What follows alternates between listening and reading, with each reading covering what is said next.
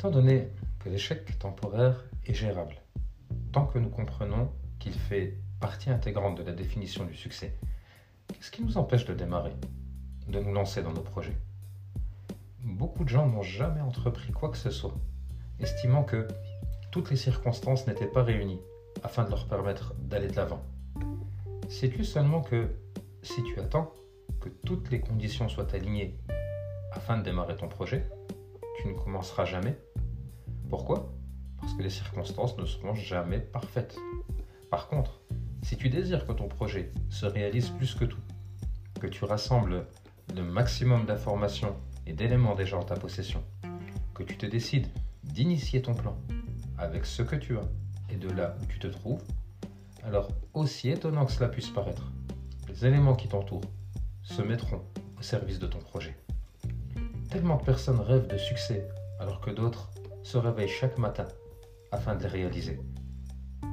Écoute l'histoire de ce jeune garçon, tout juste diplômé, qui cherchait désespérément du travail. Il va essuyer 30 refus consécutifs, dont un emploi chez KFC. Lors d'un voyage aux États-Unis en 1995, il découvre Internet et les possibilités exceptionnelles offertes par cet outil. De retour en Chine, il va créer son premier site Internet et va lancer sa société depuis son appartement avec un groupe d'amis.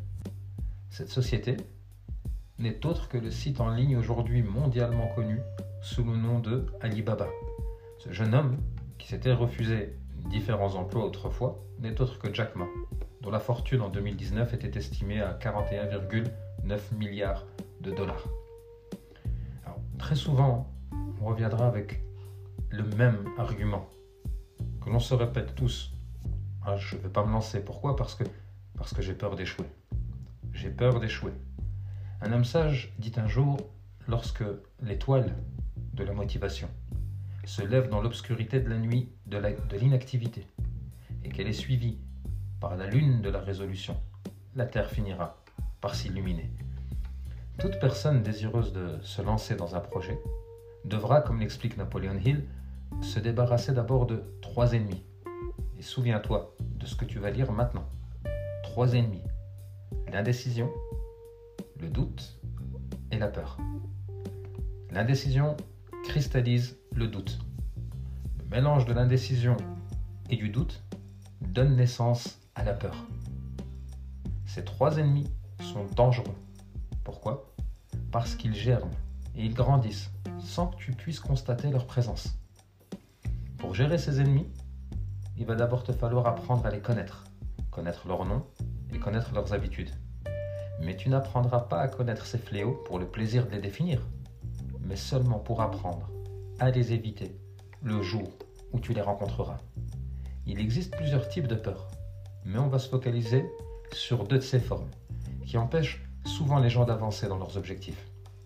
La peur de la pauvreté et la peur de la critique. Sache que ces deux peurs ne sont en réalité rien d'autre qu'un état d'esprit que tout être humain a la capacité de contrôler.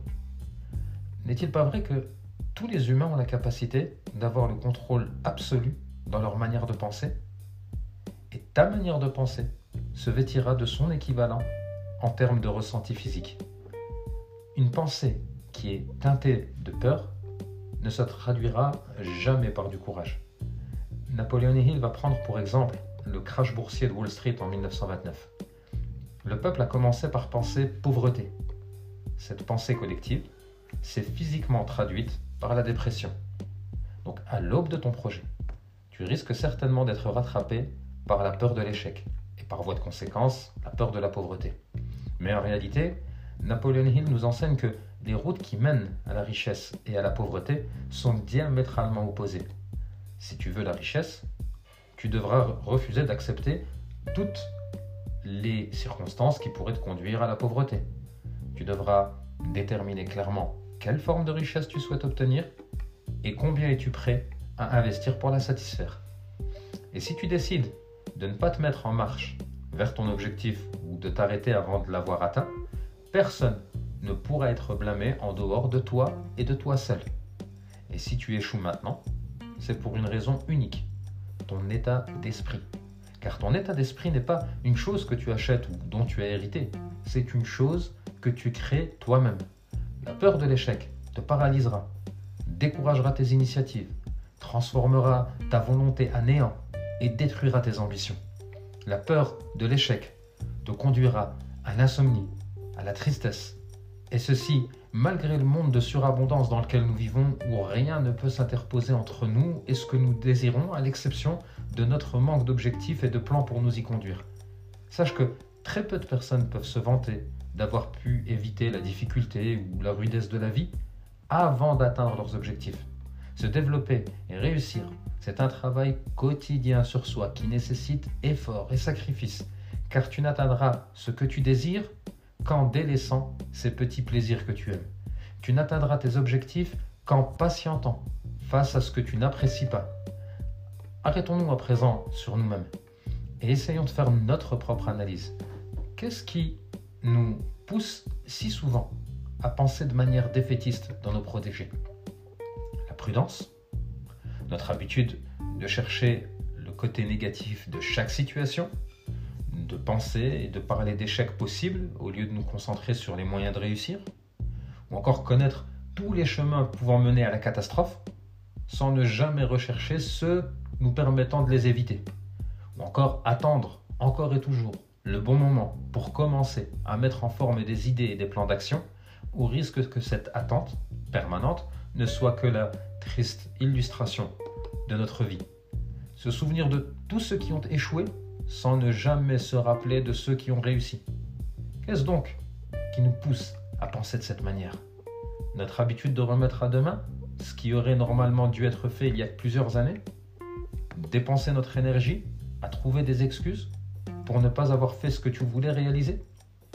Planifier, comme le disait Napoleon Hill, ce que tu feras si et quand tu échoueras, au lieu de brûler les ponts qui rendront un battement en retraite impossible?